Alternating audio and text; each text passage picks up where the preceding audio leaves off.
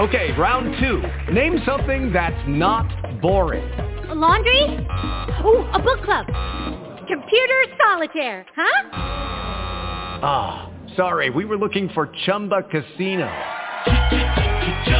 That's right. ChumbaCasino.com has over 100 casino-style games. Join today and play for free for your chance to redeem some serious prizes. ChumbaCasino.com. No purchase necessary. Void where prohibited by law. 18 plus. Terms and conditions apply. See website for details. Blog Talk Radio.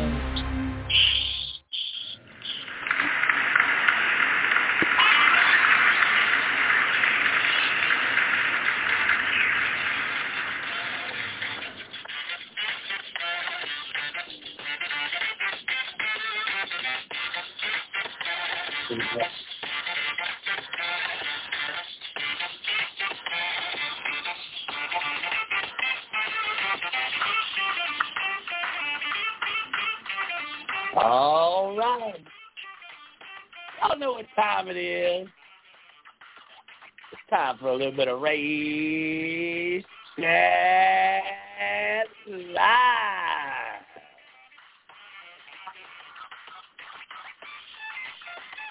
Time to get groovy. We got Pat Taylor here as well. Our executive producer, Miss Lee Reed our CEO in charge, the man with the plan, Mr. CJ Sports. It's the 110 Nation Sports Race Chat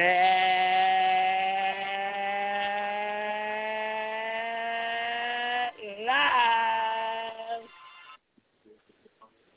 All right, all right, fans. How the hell y'all doing? It's another Tuesday night. That means it's another episode of Race Chat Live. Glad to have y'all on board with us. We're going to go through a whole lot of nonsense and a whole lot of news uh, in the next hour and 20 minutes. Glad to have uh, my uh, my co-host, Advay. He's ready to jump on the mic here.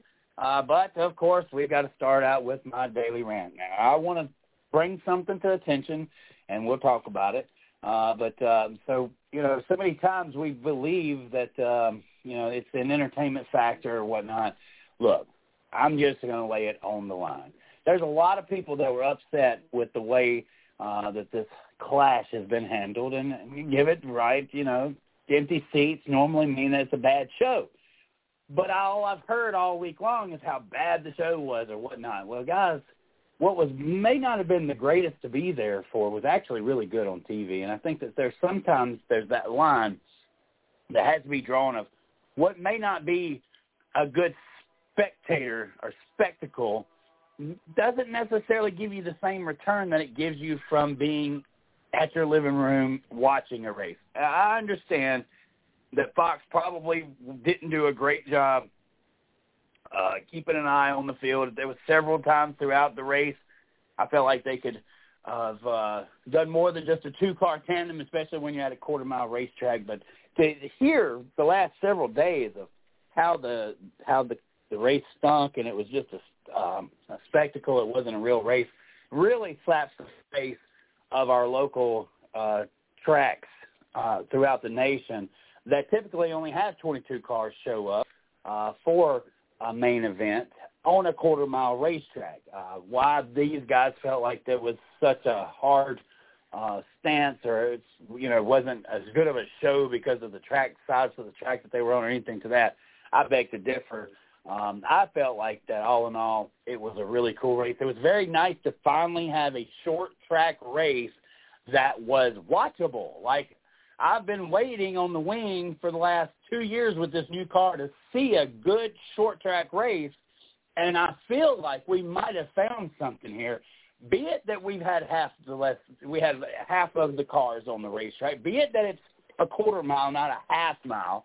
There's a lot of factors in this, but all in all, when we when we can say the the, you know, what's said and done, we've seen tires being smoked and guys still making it through a corner. That's the testament of what this car is capable of doing and the show that it's capable of putting on. Typically, in any kind of race situation, when you smoke that left front, uh, you're not going to be able to gain control of that car, and you're probably going to put it in the wall. Be it that it was low speed, and be it that this car is built the way that it is, I felt like that there was a little bit of a, a cheater's graph there. Uh, Denny Hamlin obviously smoked his tires quite a few times, and it did not – affect the way that the car was able to plan itself. So hopefully, when we go to one of these half mile racetracks, we will get back our short track experience that uh, I believe most of us uh, feel that we're you know entitled to um, because obviously in the last generation car um, it was kind of a swip swap like all of our mile and a half speedways sucked uh, but go to Talladega or you go to a short track it was a great package now that the new cars come in it's kind of been flipped the script and we're trying to fi- still figure out play, uh, uh, uh, uh, super speedway racing uh, we've got this little deal in with Atlanta uh, being kind of in limbo. Is it a super speedway or not? Uh, but all in all, the short track package has been absolutely terrible. So if anything tonight that we can agree on, hopefully it will be that we are headed in the right direction with the short track package. Now, this does not uh, give the fact that LA was basically a free event and we couldn't get but those few people into the stands. Um, be it the race was unprecedented. Uh, most people were going to be coming in from out of town the next day or that evening. So we don't really know what could have occurred and what I believe is to be our very last race at the Coliseum. Now, without further ado, I'll bring in my co-host, uh, Mr. Tab freaking Tasmanian Devil Taylor. And uh, sir, how are you? Glad to have you here tonight. Oh, Chris, it's Tuesday, and hey, I got my referee shirt buttoned up. Uh, I'm feeling a event going go. down at the LA Coliseum. Oh, yeah, the LA Coliseum. You know, the main event. We got one corner, the JGR driver, the number 54. They call him Gibby, Ty Gibbs, Mr. Sophomore Sensation. And then you got in the other corner, Mr. Veteran, out of the Penske Racing Camp, number 22, Joey Giggles Logano. Whining, they're going to have at it. Mm. Logano's whining and crying because he pushes people up the racetrack and he doesn't like it when it's turned. And Gibby gave him the nose and said, "Screw you! This is how I'm running. You run me this way, I'll run you back." Oh boy, what a main event that little showdown was, and sadly, it happened off the air. Yes, that's what you know. We go back to even as great of a show as it was on the TV. There was so much that was missed, along with the confrontations. There wasn't just the Ty Logano uh, uh, situation. There was also something going on between Stenhouse and another driver, and also Ross Chastain, I believe. Uh, his "I don't give a darn" at uh, uh, tour uh, continues uh, forward. Um, obviously, he uh, had gotten into a scuffle himself, along with Ty, Tyler Reddick pushing, wrecking his own teammate, maybe Bubba Wallace, Giggles. Um, so um, yeah, definitely uh, we we have a lot to uh, uh, to talk about here tonight Chris. because of all the action that was a part of that race. You know, one thing's for sure though. He beat What's our favorite drivers. let's let's talk about how that led up to right because obviously we were supposed to race on Sunday. NASCAR did something unprecedented, Taz Taylor. I've called it before saying, why the hell don't we go ahead and run the race today when we know that there's rain tomorrow? And they've always said, impossible. It'll never happen. There's no way the logistics will work, uh, plus the amount of money that NASCAR would lose. Look, NASCAR is going to lose money, right, in this race. They were going to lose money one way or the other. So what do you do? Do you stick around three days and pay for hotel rooms? And uh, uh, the crew sticks around, and then you know everybody's late for the uh, uh, to, to to get back to the shops on a week where we're building up to the Daytona 500. You know, I believe that NASCAR unprecedentedly made the right call. Um, we could still be, I think, in California tonight, waiting till tomorrow uh, to race this race. If even tomorrow uh, we would be able to get it in. So um, based off the fact, Taz Taylor, that NASCAR was probably going to have to cancel the event, where do you stand on the unprecedented call to go ahead and run this race on Saturday night? So I feel like NASCAR was put either way NASCAR was put in a lose lose situation. They had to they had to react with what was going on. Um they I mean, if you think about it a few months ago, or I should really say a month ago, um they said that that with this being a Saturday and Sunday event, they said Saturday would be no fans allowed and Sunday would be, you know, the regular scheduled program with fans paying for tickets, this, that, blah, blah, blah. Well, NASCAR fans fans ranted, and then um, I want to say it was a combination of NASCAR plus the combination of the LA Coliseum getting involved. Um, they pretty much said, look, the fans are not happy. They're missing out on a day of racing. They want it. We got to give it to them. So NASCAR responded saying, all right, Saturday is free and open to the public. We're letting fans in. So already right there, they're going to take a hit financially. Um, and then fast forward to this weekend, they were put on the spot of dealing with rain. I mean, it's no surprise. NASCAR season, dealing with weather. well, exactly. I mean, they were dealt with rain showers and storms that were obviously not in their control. Welcome to NASCAR. Welcome to racing season because you always have to play the game with Mother Nature. Um, hey, hey, so, if you have a drought in your area, Taz Taylor, if you have a drought in your area, the best thing to do is what? Book a NASCAR event. Water. Yeah, go to yeah, water. Grab any water you can. Anyway, um, they so NASCAR was basically put in a situation of do we run with what we can with the the small little dry patch window we have, or do we waste everybody's time with all this? And you know, in NASCAR's power, they can't sit there and say, "Well, our teams and drivers, um, they put in the time and the effort to not only in the money to not only come out here, but to put on something for the fans. I mean, especially when it's free. Saturday was free admission day anyway. Um, so NASCAR was basically put in a situation of, do we run the run with the small window we have?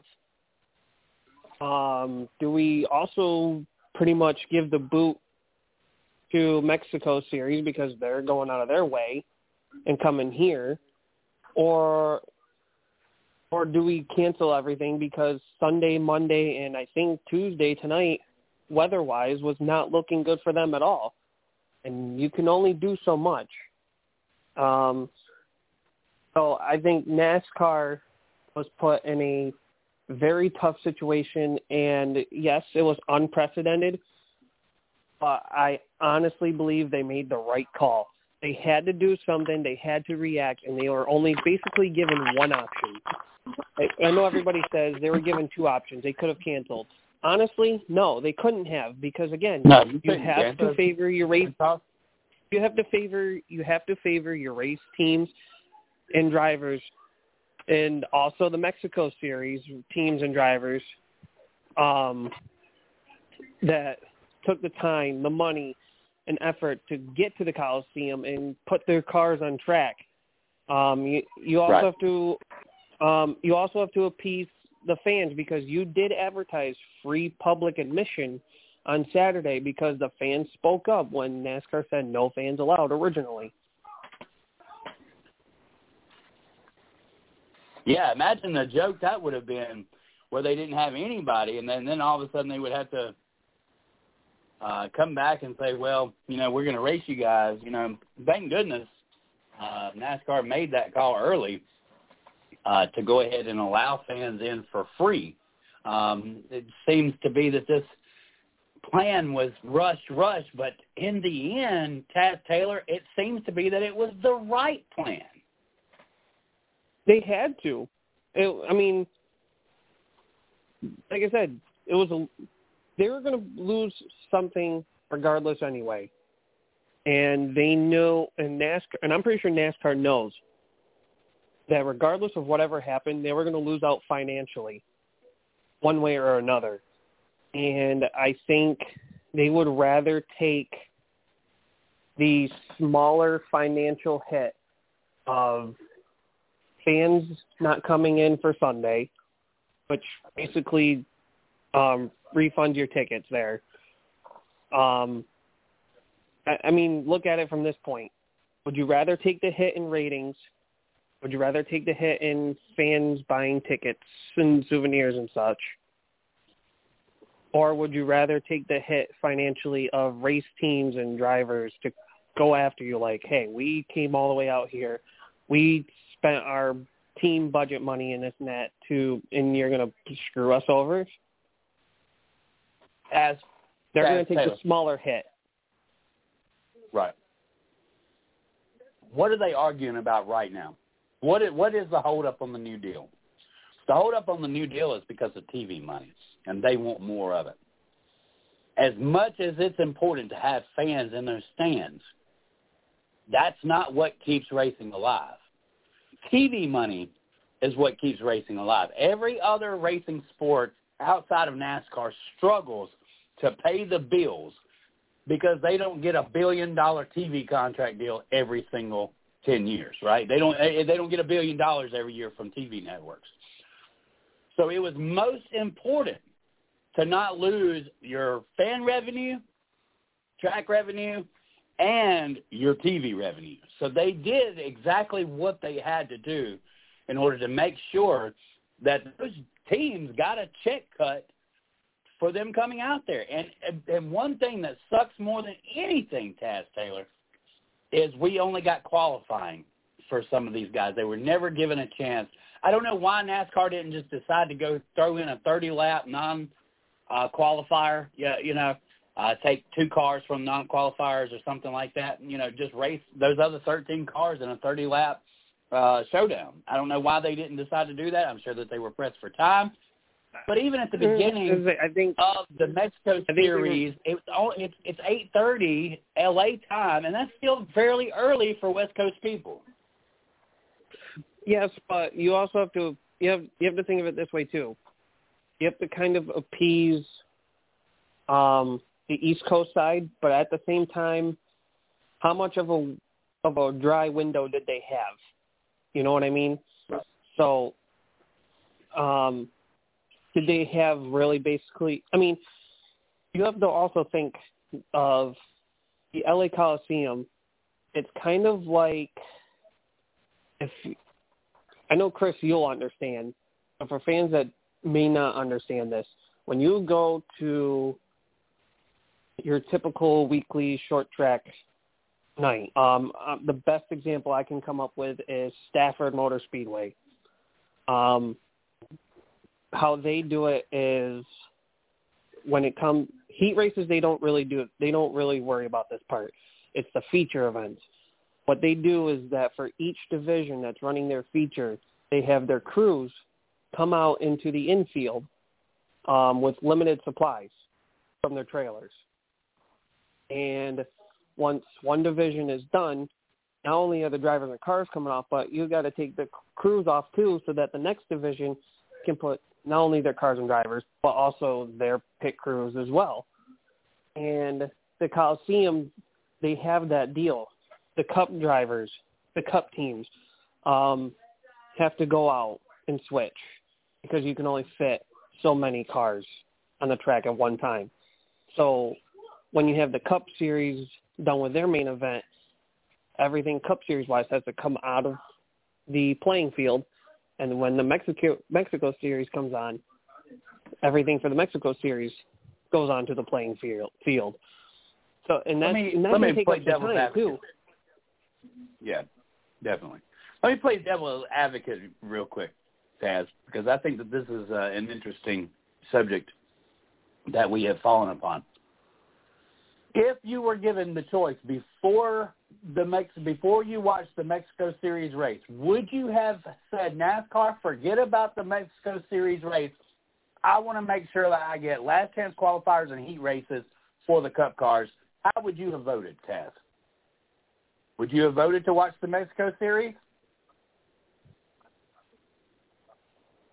I If it personally was your would. if it was your call, if it was your call, and you were basically given the choice, you can run Last Chance and Heat and the Cup cars, but we'll have to cancel the Mexico Series, and or we just run this consolidated event, and then we get the Mexico Series in as well. Before you watch that Mexico Series race, how would you have voted on that? Um, for me personally, if I were to run it, I think I would have to include the Mexico series into the equation because that's an No. And I, that's a series that and here's the reason why because that is a series that not us typical American racing fans know about or have exposure to. right? The Mexico series, Right. the Mexico series, this is new waters. They they're put they're trying to expand their series while not while the Cup series is trying to expand themselves out, trying to grab new fans and stuff like that. Mexico series is doing the Uh-huh. same exact thing. This is a new market. This is a new fan base now because we're going into a completely different country. Um, and it's also being broadcasted on American television, on Fox. I Right. mean, granted, Fox Sports too, but oh, I mean, it's a it's a big thing. You have to include that in, and, and personally, for me, I would keep the Mexico series and run a, a consolidated program. Yeah, I may have Yeah, to take I- the I'm hit on. opposite, Pat. Go ahead. Yeah, No, go ahead. I'll sit here and take the hit. I'll take the hit on some of the drivers not being able to run the main event, but or do a qualifying uh, heats and la- last chance qualifier because you you have. I, I'm trying to favor the Mexico series. They're going out of their way. They have to do. They're here for. They're trying to do the same thing that the Cup series is doing. I'm all here Mhm. for it. as if I were the director and I had to make the call test, I would have chosen the names over the series. So I would have felt that it was more important to get the names of these drivers that we did know track time versus the Mexico series. And Taz Taylor, I'm telling you right now, I would have been completely wrong. I would have been completely wrong because the um, the amount of excitement and the, the the badass racing that we've seen from the Mexico series was everything that we had hoped that our little Clash would have been like. Those guys, they put on the better show. I'm sorry, hands down, the Mexico series put on a better show than the Cup cars. And so I Oh, would have, I would have, I would have never gotten to know that if I was the guy who made those decisions because I would have believed that it was more important to put the names of the cars, the stars of the cars, out onto the racetrack versus people nobody knew.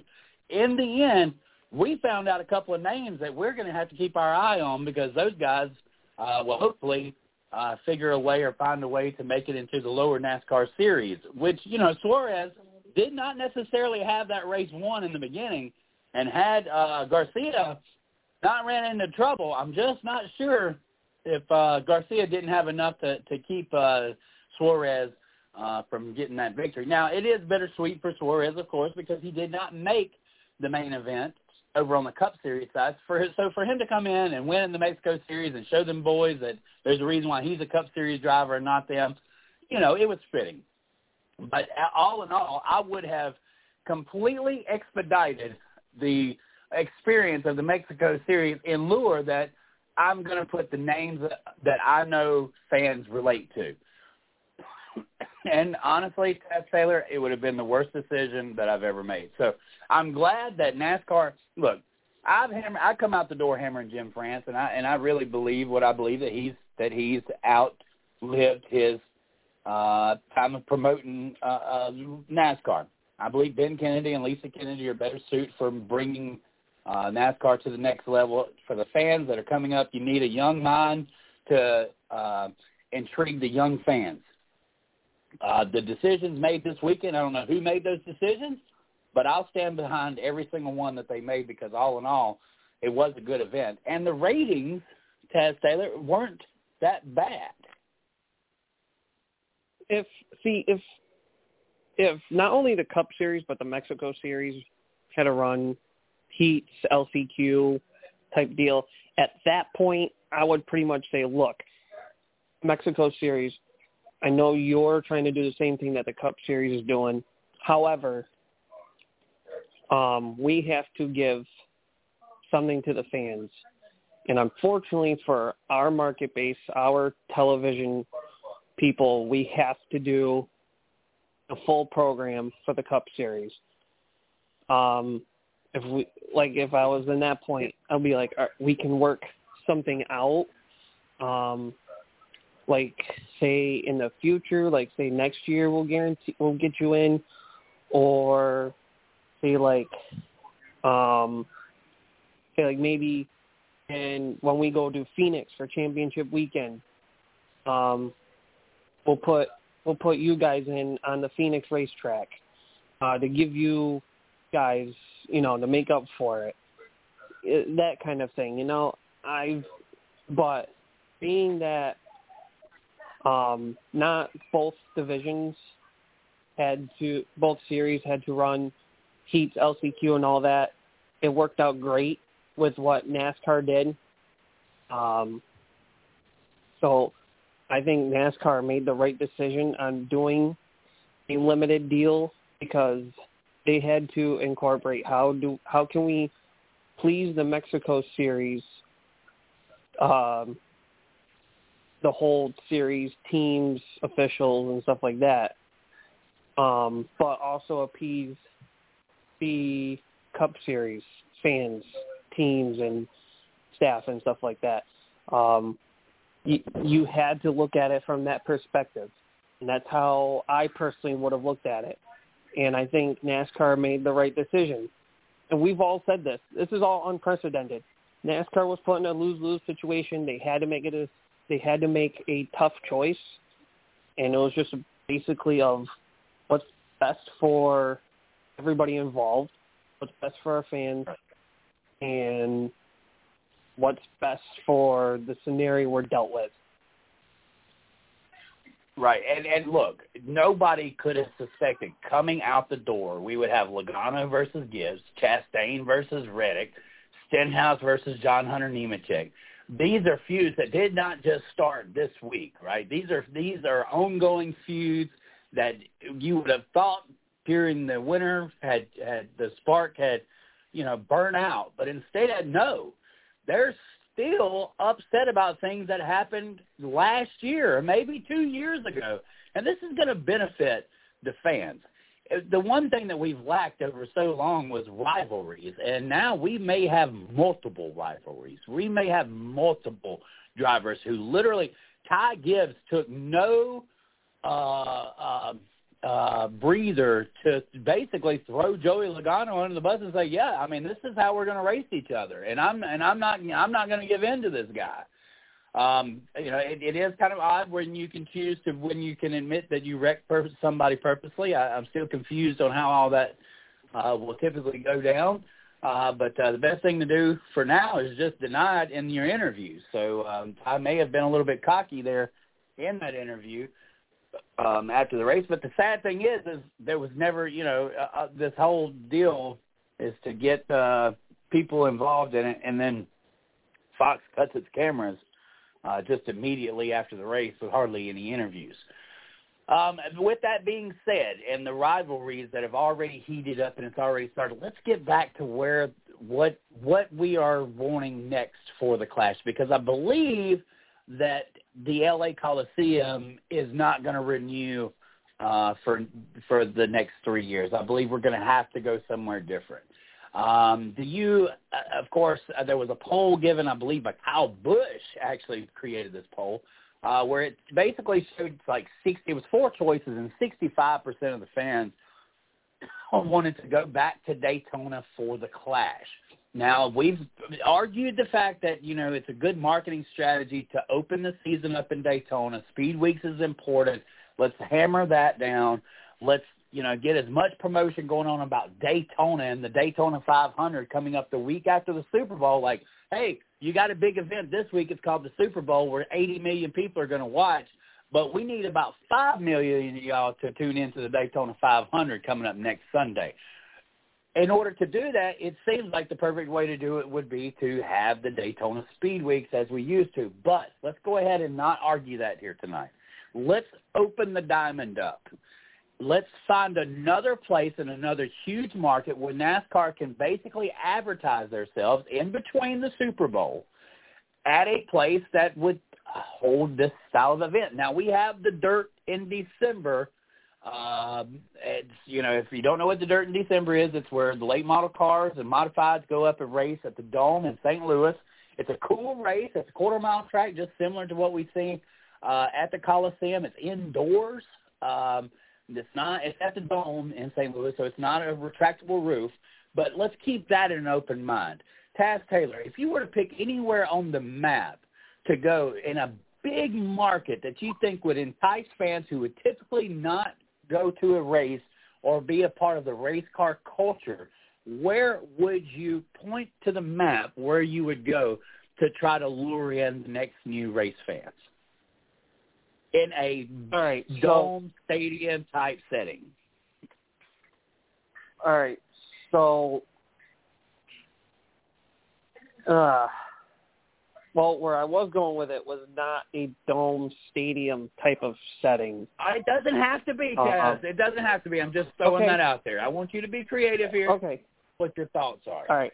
So, so I have a, so I have actually now that I think about it, I have two options. One is a not dome stadium type of thing, and two, in the and the other option is a stadium dome type of deal.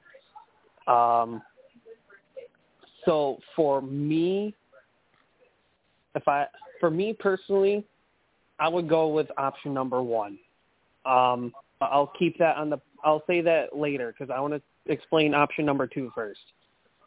My option number two would be now. Keep in mind, I am thinking, how can I help save teams on travel costs? Um, because I feel like going from the East Coast, where East Coast, Carolinas primarily, are where most of these race teams are um, starting their journeys from. So you have to think they have to go from East Coast all the way to the West Coast to LA and then have to go back to the East Coast because they have to go back to their home bases before they go travel down south to Florida for Daytona. After Daytona a week prior, they're back on the west side of the country. So at that point, you're not really saving teams financially any money mm-hmm. traveling wise. So how can I eliminate that? Simple. We stay on the East Coast. My option number two, which was a stadium dome option, would be going to and going to a big NASCAR market already and expand upon it. And you can also do cross promotion with the NFL. You're going to Mercedes-Benz Stadium in Atlanta, Georgia. What? I, I like your way of thinking. There's already a market there. You don't have to go far from Charlotte. That seems like it was well thought out, Taz Taylor. I'll give you that one. Now let's go to option one No. real quick. That's a I- Option Atlanta's- one? I mean, look, Mercedes is a state of the art facility and can handle a whole lot. It's got a retractable roof, so it doesn't matter if it's raining. The best thing to do is probably uh, keep it half open. Now, whether or not they could get a track built there in time, especially based off of if the Falcons made the playoffs, that's a question. But we're not here to answer that kind of shit right now. What we want to what we want to make sure is And also, Chris, you also think of the time we're in right now. NASCAR's trying to think of going electric, right? Mercedes, I think, kind of falls into that electric car type of deal. So in a way, I feel like this could be a door opener for NASCAR if they're looking for say another manufacturer to pop in with the next gen, or if NASCAR, you know, gets running with the electric car deal, Mercedes would open the door for that. So there's a so you're doing cross promotion plus window of opportunities here.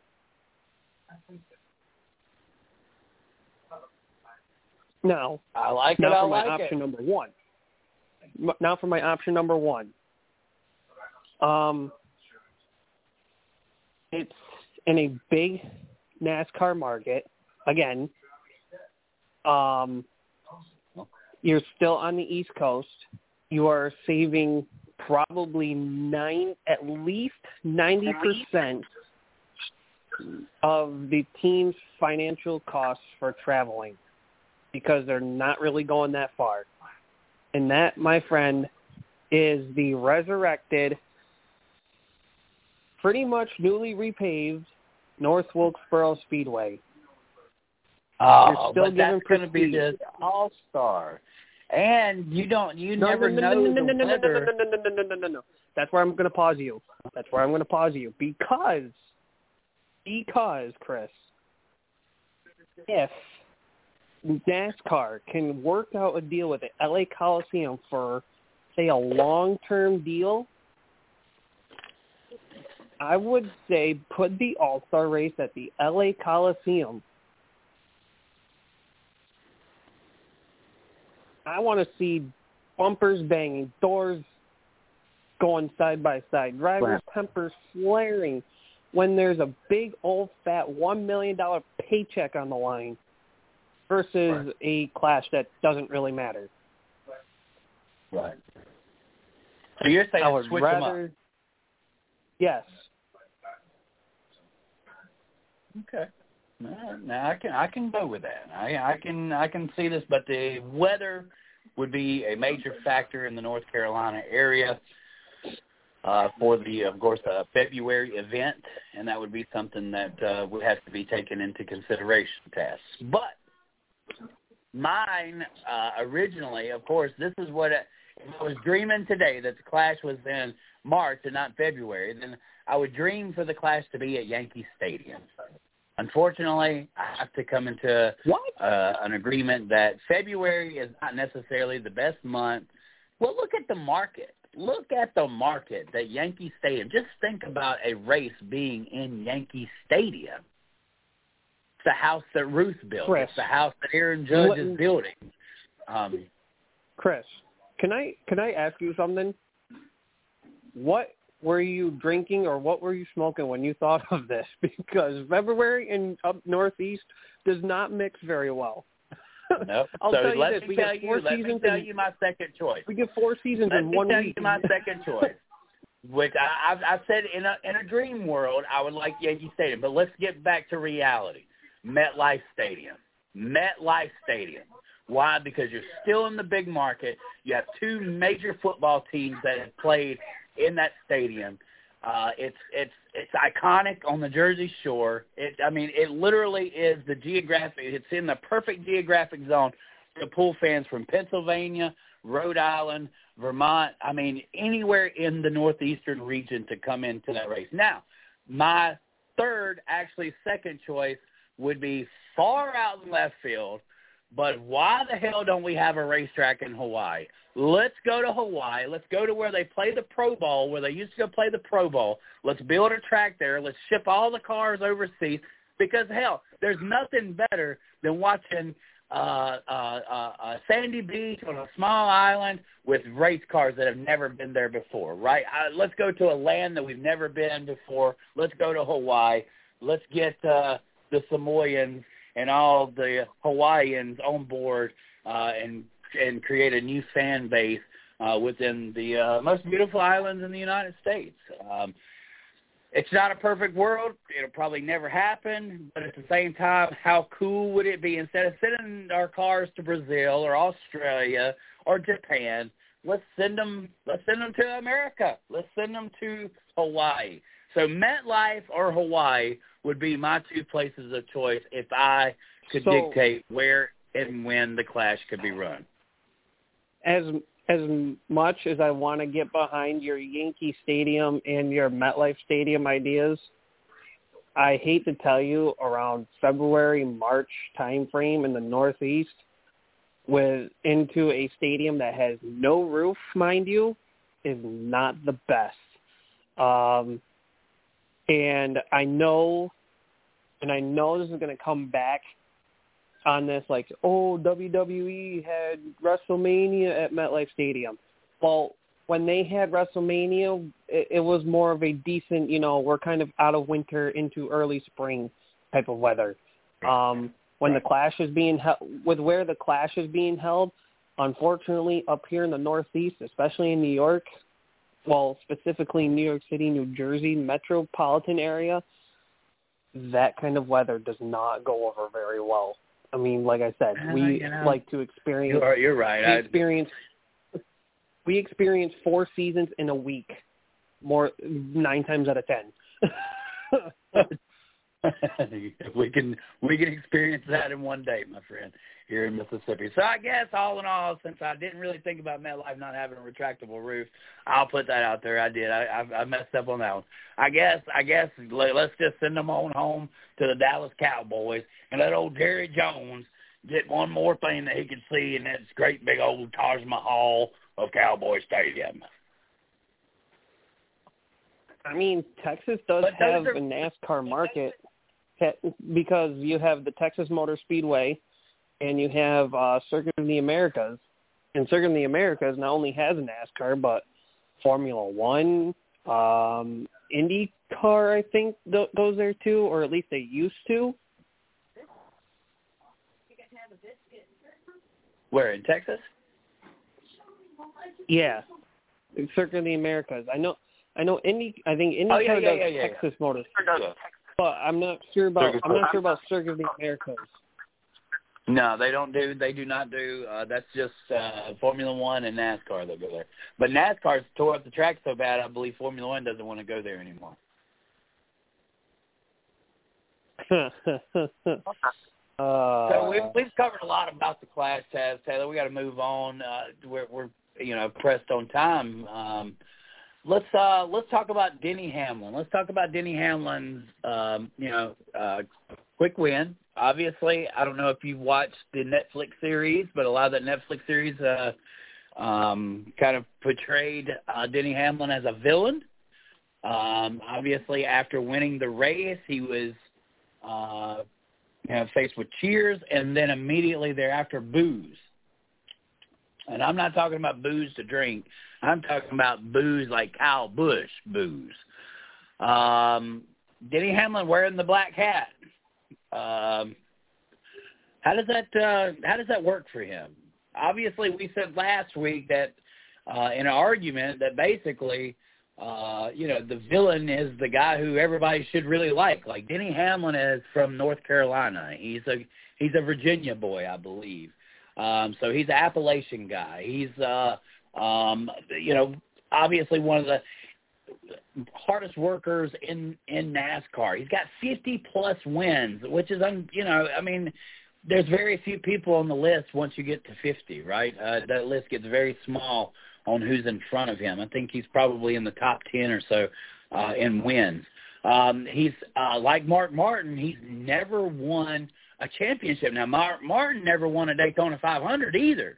Denny Hamlin's got three Daytona 500 champions championship rings in his uh, on his hand. Um, you know, at what point did Denny Hamlin become the villain?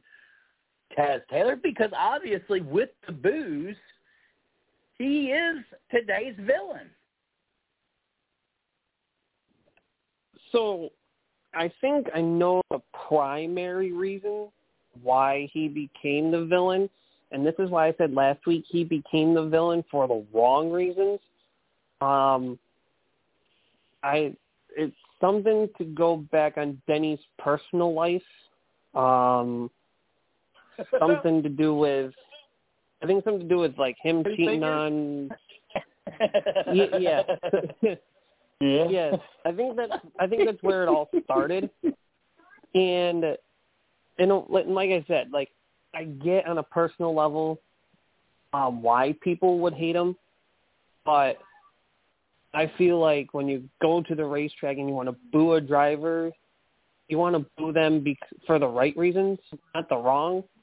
And like I said, I want to boo for I want to boo a driver not because of their personal life or whatever. I want to boo a driver because I can't stand seeing them or I hate to be or like I'm a fan of this guy but he lets me down every single time. Um and I I, I know that kind of scratches heads a little bit because I know fans are are fans of drivers kind of like um like Minnesota like say for NFL um I heard this reference last week on a podcast on YouTube um be a Minnesota Vikings fan where you know you have high hopes, high expectations and they always end up letting you down. Um and they com- compared the Minnesota Vikings to Alex Bowman in a way because Alex Bowman's kind of like that, but I just feel like Denny Hamlin, but I feel like Bowman has so many years left that I don't feel like Bowman is a great comparison to that. I feel like Denny Hamlin is the best comparison. I mean, at this point, if we're comparing Denny Hamlin to any, say, like sports team or sports franchise, um, we can go to basically today's day and age. I would say Denny Hamlin, in comparison, is a great comparison to today's day and age, modern era Dallas Cowboys. They always sit, come sit there and say, "Oh, this is our year. This is our year. This is our year." When push comes to shove, when things really matter most, it's where the choke starts happening, and fans are let down. Taylor just compared Denny Hamlin's career to to the Dallas Cowboys, who are by uh, by definition America's team, and they haven't even won but two playoff games, uh, three playoff games since 1993, their last championship. So basically, if Denny Hamlin, what Taz Taylor has just said is, if Denny Hamlin was a franchise, if he was like any other ball club, uh, he, he would be most like um, uh, uh, he would be he would be most like uh, the Dallas Cowboys. How how fitting is that? That's beautiful. Oh, I I I heard that reference and I sat back and I looked at it. I'm like, it's so true because as you mentioned, Chris, since 1993, what have the Dallas Cowboys done? Have they made the playoffs for a few years, but have they gone anywhere? No. Who is pretty much like that? Denny Hamlin. I mean, uh, I will say this: Denny Hamlin in recent years has done something that the Dallas Cowboys have not in recent years, and that's make it to the championship finale. but again, I mean, I don't. To me, I feel like this is. I feel like Denny Hamlin is just one of those like hated drivers. I think because of that reason, um, he just has that charisma. Um, that pretty much let down of this is our year, this is our year, this is our year. Everyone gives them great reports all season long. Now when it comes time for crunch to move on to the championship, to get that championship crown, that's where the choke starts coming in. And I think at this point fans are pretty much kind of sick and tired of it. So I mean at that point you, I can understand why you want to hate him. You want to why you want to boo him. However, I'm going to backtrack this one here, Chris because if we look at the last two years that the LA Clash at the or the Clash at the Coliseum has happened, the winner of that race has either won the Cup Series championship or won the regular season championship. Joey Logano won the first LA Coliseum Clash and went on to win the Cup Series championship. Martin Truex won the Clash last year at the Coliseum, won the regular season championship. If we can follow conspiracy theory, which one of the two championships will Denny Hamlin snag? I mean, at yeah, this point, I'm, I'm fairly, at this point, I fair, I pretty much feel confident that he'll win the regular season championship. But if he doesn't win that, then he's got to keep going with getting this Cup Series championship. Uh, that's starting to look like it ain't happening.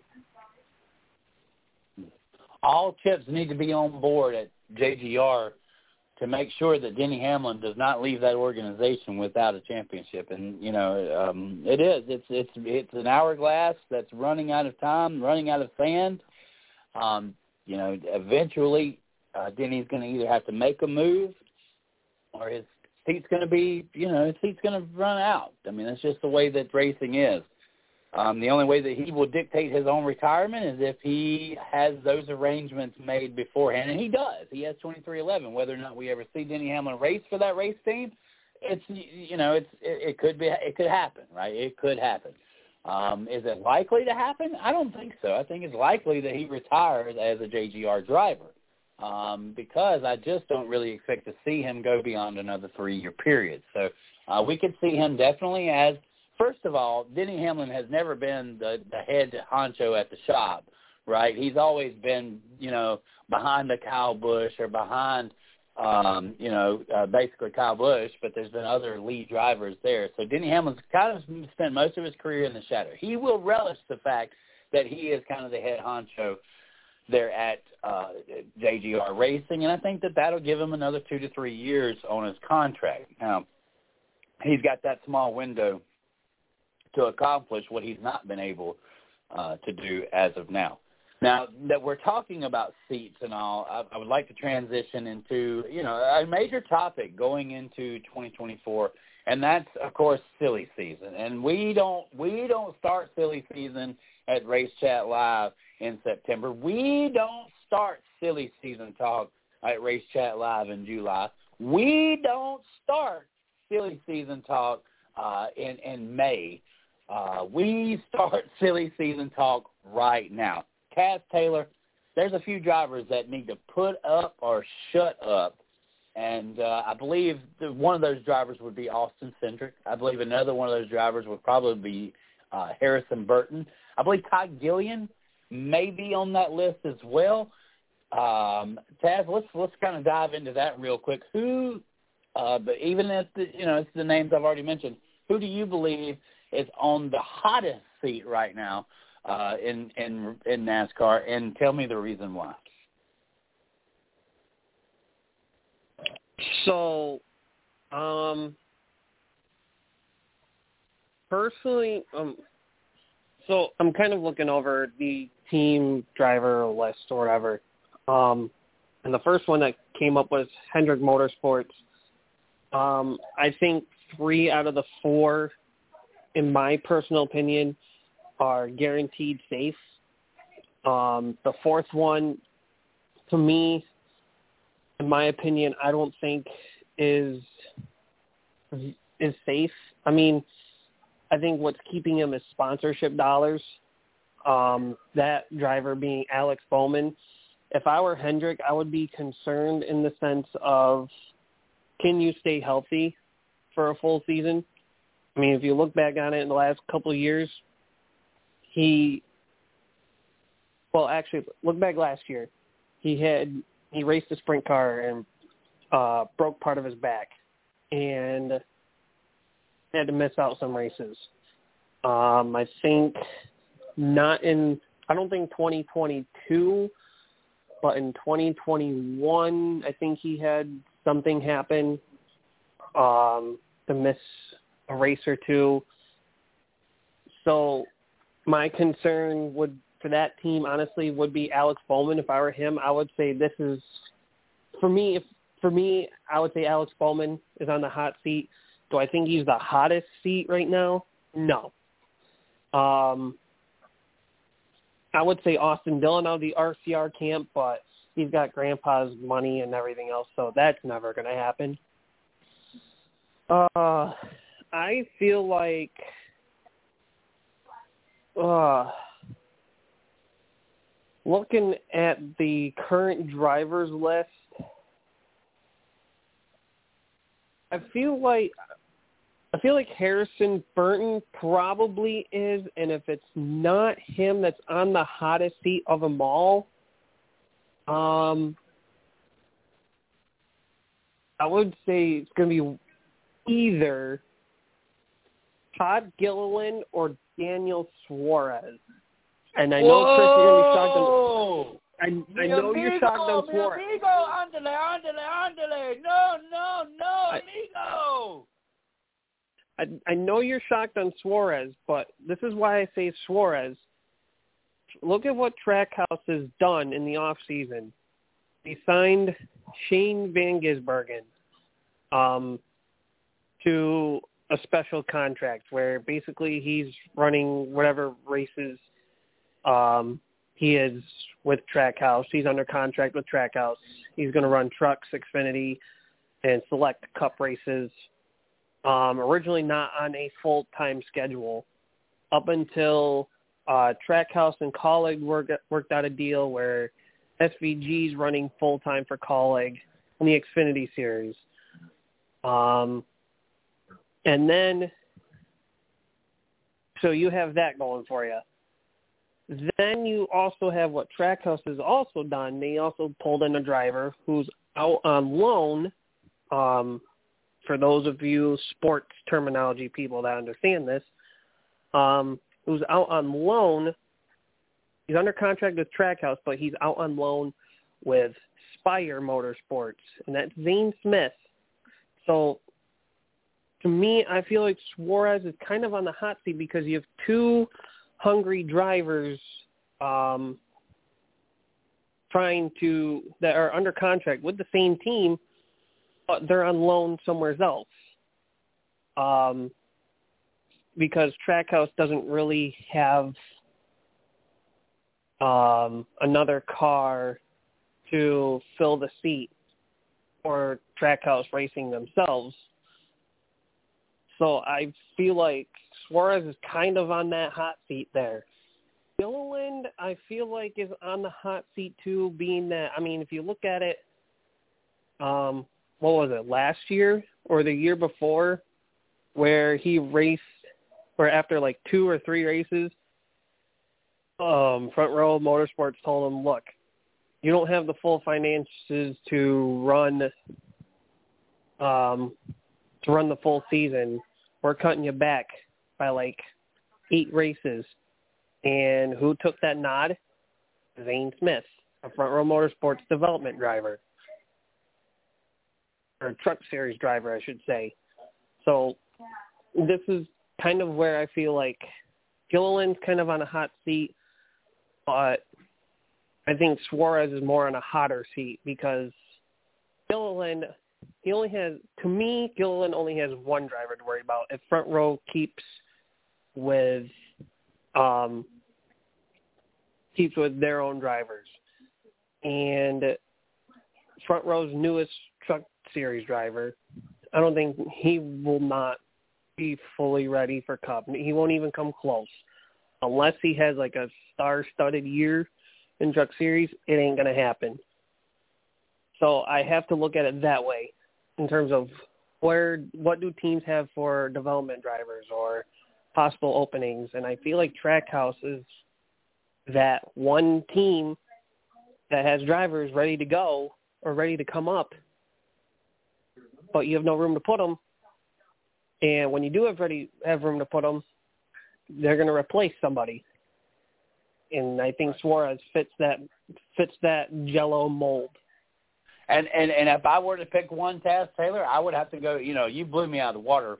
I figured you would go with Alex Bowman. I really did, uh, based off the previous history that we've had with Alex Bowman and how we've talked about him, and we've always known that he's kind of the odd man out at Hendrick Motorsports, knowing that his contract year is up at the end of the season, I feel like probably Alex Bowman would have been the one that that you chose. But Nathaniel Suarez makes a lot of sense because let me tell you something. Trackhouse is making moves, and you're either on the bus or you're uh you're you're getting left. And uh, if Nathaniel Suarez doesn't piece together uh, some solid finishes, definitely there are some names knocking on the door to get into that uh, to get into that facility there at Trackhouse.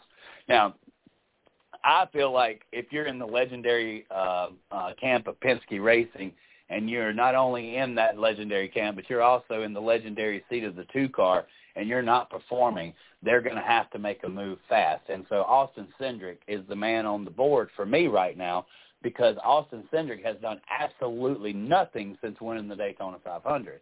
Um, as a matter of fact, last season was partially dismal throughout the whole year. Now, this is a guy that we thought would be wonderful at road course races uh, and really has just not been able to piece much together in that number two ride. Number two is Penske's main car. That is the fixture of Penske Racing, uh, is that number two machine. Um, where Austin Cindric sits today, he's going to really have to pick up the pace if he expects to be Penske material. I mean, uh, you know, we'll get, how about pulling out an old Seinfeld res, uh, reference? Are you Penske material? You know, um, I'm just not sure. Only some of my older fans will kind of get the Seinfeld I, reference there. But uh, I like I like where you're going with this. I like where you, you were heading with the Cindric deal. Is just I know my mindset was pretty much like, all right, let's look at like I thought of it as like a major league, minor league type system. ML, let, let's say Major League Baseball or NBA, for the best prime examples. Um, and I know um, uh, MLS soccer does kind of the same thing. You have a player like I know baseball. I'm not the best with player names, so I'm just going to throw out a name like uh, Derek Jeter, for example. Say if he was still playing for the New York Yankees, you know Derek Jeter is the caliber player that will play in the Yankees roster anytime, any day of the week. However, say if he gets injured or um, something happens where he goes on loan, um, or or he need or Yankees say, look, we want you to be healthy and come play with us, but for your best development or on your road to recovery, um, we're going to loan you to another team, uh, do your rehab system type deal, and that's where I kind of had to go with this. Penske doesn't have that. They don't have a they don't have an Xfinity team. They don't have a truck team uh, to fall with. And I know Trackhouse does not have that either. But with the deals Trackhouse has made, um, it, they pretty much uh, saw it as like, well, we don't we don't have an Xfinity, we don't have a truck team, but we'll work with people that may have a seat. And we'll put our drivers with them and do some kind of partnership. And that's where uh, Trackhouse worked out a deal with Spire and Kaulig to send their development right. drivers in a spot to, um, I guess you could say in this case, do their rehab system or their development assignment. Well, you know, and and uh, Austin Cindric, uh, of course, his father Tom Cindric runs the IndyCar side of operations. I think he's the president of operations there at Penske Racing. And similar to Cole uh, Custer, you know, there's family in the house, but we seen quickly Stewart-Haas Racing. That's not what saved Cole Custer. Cole Custer still got sent back to the minors um, in that reference. Um, but uh, you know, Austin Cindric definitely has to put his uh, put forward because there's going to be a lot of names out there that are going to hit free agency, and uh, wouldn't be surprised if uh, some of these deals weren't already cooked up or ready to sign. Uh, you know, as soon as uh, they're able to. Obviously, there's only a couple of agencies that run NASCAR, and I'm sure that they work feverishly together to make sure that all the ducks are in a row for the moment that they are able uh, to ink deals. Whether or not um, those are uh, tampering situations or not, I'm not really sure how any of that is guarded, being that there is absolutely no union in NASCAR. So I guess tampering um, can be um, argued in the court of law. Probably, um, it, it's nothing wrong with two people sitting down asking where where where we can go with this. Uh, so uh, basically, um, that number two machine being the house car at Penske, I feel like you know somebody's uh, got to got to make that move, and and I'm not sure if that's a rookie at this point in time. If Austin Cindric doesn't work out, I believe uh, that they would probably bring in a, a driver uh, from another organization, possibly an Alex Bowman, uh, possibly a Erik Jones uh, type driver. Uh, so it's going to be interesting to see how Penske does that. There's no mediocrity at Penske that is Uh, the one thing that uh, Roger Penske's always done is make sure he's got the best of the talent. So I'm not, I just don't see them holding to make a move on Cindric just because his daddy works at the facility. They, you know, whether or not they send him over to Wood Brothers to give him a second chance if Harrison Burton doesn't work out or whatnot. Harrison Burton, another, you know, guy on the radar there. Um, is he cut material? Is he Penske material? I don't really think so. But there again, I would have argued Ryan Blaney before Talladega in October. I mean, literally the day of Talladega, on uh, sitting in the bleachers, I said to my wife, "This guy Ryan Blaney he really pisses me off because they he, they treat him like he's a damn superstar and he ain't never won anything. And then the guy goes off in this magnificent run and uh, wins a championship. So you know, I have a way of open mouth insert foot with that. Now Ryan Blaney's not going to have to worry about his his ride. Neither will Joey Logano. Um, eventually, Penske will probably uh, move on from one of these guys. It would probably be Joey Logano next. But right now, we just want to rebuild Penske back to the powerhouse that it is. And I don't believe Austin Cindric's name on the side of that hauler is uh, is going to be there if we don't see a change very soon in uh, his um, style of racing. We have to see an improvement there. Um, you know, that's kind of uh, where we are at, Taz Taylor. I, I'm not sure if there's uh, something that we've left, uh, a topic that may we may have uh, skipped over. Of course, Kevin Harvick um, has announced his return to full-time competition uh, in the Cars Series. So uh, Kevin Harvick in the booth. I think he did a great job. What, what do you think after with him and Clint Bowyer in the booth? Uh, together with Mike Joy. That's going to be our crew. Um, let's, uh, I know, personally, what do you I, think? Was it good? I thought Harvick did pretty well. Um, I think with Harvick having the limited cast um, stuff that he's done with like throughout like the Xfinity series races and stuff like that in the last few years, um, helped him prep for this kind of role he's stepping into now on a full-time basis. Um, the one thing I do like, I think Kevin Harvick, I like him as the third person. Um, I like him better than Jeff Gordon, in my opinion, because I felt like Jeff Gordon was kind of more bland. Um, and I'm not saying I didn't I don't like Jeff Gordon entirely. I just thought Jeff Gordon as a broadcaster was kind of more bland. Yeah, he had the um mentality and the knowledge of race cars and how they work and this and that blah blah blah. And he set off of Mike Joy relatively well. Uh if there was a third person that had like that sense of humor, like that DW uh, colorful flavor, I guess you can say, um, Jeff Gordon didn't really make that connection very well. He tried. Um, I just don't think it worked out well. With and then when Clint Bowyer came in to be that colorful guy, you know, it um to kind of I guess you can say replace um okay, I guess Harvick or not Harvick, replace DW. Um it worked but having Bowyer and Joy just didn't really mesh. So they needed a permanent middle guy, and Harvick was the perfect guy. Um, or I think he is the perfect guy. He knows when to be serious and connect with Mike Joy, with the lead commentator. Um, but he can also connect uh, very well and thoroughly with the colorful aspect with Clint Bowyer. Um, and also Harvick is a perfect guy to have in there too with the next gen cars Harvick has ran the next gen cars not only for two seasons though. He knows these cars more than Clint Bowyer or when they brought in a special guest person like Tony Stewart or uh Danica Patrick or Kenny Wallace, you know. Um right.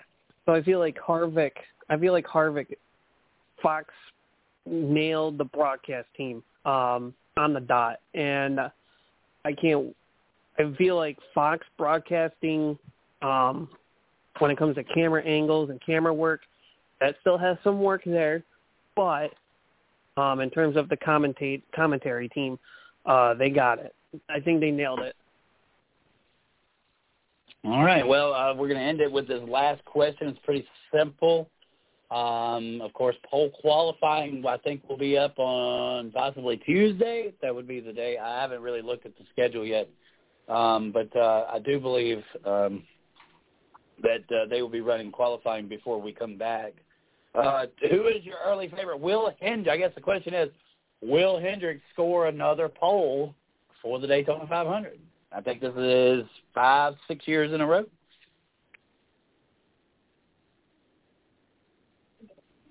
I don't know. Huh. I wouldn't be surprised if Hendrick gets on the front row some way, shape, or form, but um, I just don't know what or what's the driver's storyline. Let's put it that way. Hendrick, yeah, has that, but who else does? Um, I don't think there's really one that sticks out like a sore thumb, like in years past. Right. Well, I think the Fords are going to give them a run for their money. Obviously, the new design noses, but you know, Toyota has showed up in numbers. Um, could we see a swing for the fences? Could we see a real trimmed down race team? No team out there is better at trimming things down than a lower budget race team, right? Because they ain't got all the stuff to put on there anyway. Uh, so maybe uh, we will see possibly a legacy uh, front front row starter, uh, possibly an Erik Jones, or uh, it could be John Hunter Nemechek even, or maybe Jimmie Johnson. Uh, who would like to see Jimmie Johnson on the pole for the Daytona 500? I think that would be cooler than just about any other uh, possibilities that could happen. Now, hey, I love it because we're going to roll into race week, and the impossibles happen. Quite honestly, they happen often at Daytona uh, or a place like that. So you know we've got to gear in, put our seatbelts on, put our goggles on, and uh, and and hope for the uh, uh, an entertaining event. Um, but the likelihood that Hendrick comes out and sits on the pole again when you got drivers like Kyle Larson, William Byron, and Chase Elliott, uh, along with Alex Bowman, um, especially Alex Bowman. Bowman is really good at uh, uh, super speedways. So, you know, it'll be interesting to see. I'm ready to see another uh, team on that top spot. Uh, but, uh, you know, we'll have to run qualifying to find out. We'll be able to make our picks next week, Taz Taylor, of course. Uh, we'll have all the stuff ironed out for the uh, uh, for the, um, the the game that we play here uh, and whatnot. So uh, we're looking forward to that. Um, anything else before we close, Taz Taylor? Did we miss anything? No, I don't think we did. And to touch on the part with the pool, um, be on the lookout for the rest of the week as long as I don't get put in Facebook jail like the nonsense last week for stupid reasons. But um, yeah, look out for that in the next. I would say starting tomorrow. Uh, we'll be pushing for newer people. I think of the 14 we had last year, I think 12 are returning. Um, but yeah, well, and I know there's new recruits knocking on the door to come in. So, um, yeah, we'll look forward to that, and I think we're good to sign off here, Chris. All right, man. Well, uh, race fans, we want to thank you guys uh, for giving us the time here tonight. Of course, we went over just a few minutes. They're not too bad, but we did, uh, uh, you know, go over just a tad bit. But um, you know, the biggest thing, Taylor, is uh, is uh, you know checking out um, the podcast.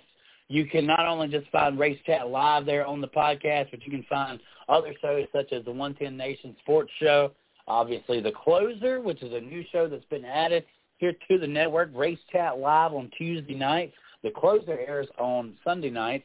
Uh, the 110 Nation Sports Show airs on Monday nights, and we will be bringing back uh, the, the Wednesday, uh, Chris. racing show. Wednesday, yeah, but I'm trying to take the Racing for Success uh, with Jared Hudson. So uh, looking forward uh, to having them back on the menu as well. Uh, you can find our show on many, many different platforms, including YouTube, as long as we don't have any um, infractions from me playing idiot music that uh, that has copyrights in it. Uh, you can also find us on iHeartRadio, uh, of course, uh, Apple Podcast, my favorite, Spotify. You can find us on Spotify. You can find us on uh, Google Podcast. So if basically if they make a podcast platform, we are probably on it. Speaker is Spreaker, I believe is what it's called, as well. So uh, you can find us just about anywhere. Look up Race Chat Live, and you should be able to uh, be able to access our shows. Of course, you can listen to us uh, live as we broadcast on Tuesday night. Uh, but that's up to you guys. Of course, we want you to listen to it. And you can find our shorts throughout the week. Thank you, Mr. CJ Sports, uh, for coming up with those shorts. Of course, those shorts are just tidbits, uh, pieces broken off from the show, put into another platform uh, style so that uh, you don't have to listen to the whole show. You can just find some of the funny parts throughout the show. I guarantee you we will make you laugh at least once or twice every Tuesday night here on Race Chat Live. We try to do it. We try to be suspenseful. We try to keep uh, things rolling. We try to uh, bring a, a, a new attitude to the style of racing that we have. Um, so uh, I hope that you guys enjoyed it. And uh, Taz Taylor, I guess uh, we'll let you end it. All right, folks, thank you for listening along to Race Chat Live here on Tuesday night. Make sure to tune in next Tuesday night as we preview uh, the Daytona 500 Speed Weeks. Um, 8.30 p.m. Eastern is when we start live. Um, as Chris said, make sure you follow us, or if you don't listen to us live, check us out on our YouTube channel, the 110 Nation Sports YouTube channel, or check us out on any forms of podcasts like uh, Spotify, Apple Podcasts, and stuff like that. Um, again, tune in next Tuesday night, 8.30 p.m. Eastern. And this has been the Caution Flag of Racing Radio, Chris Crane. I'm the Tasmanian Devil Flaggers, Taz Taylor, saying good night.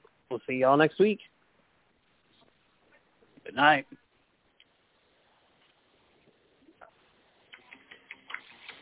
With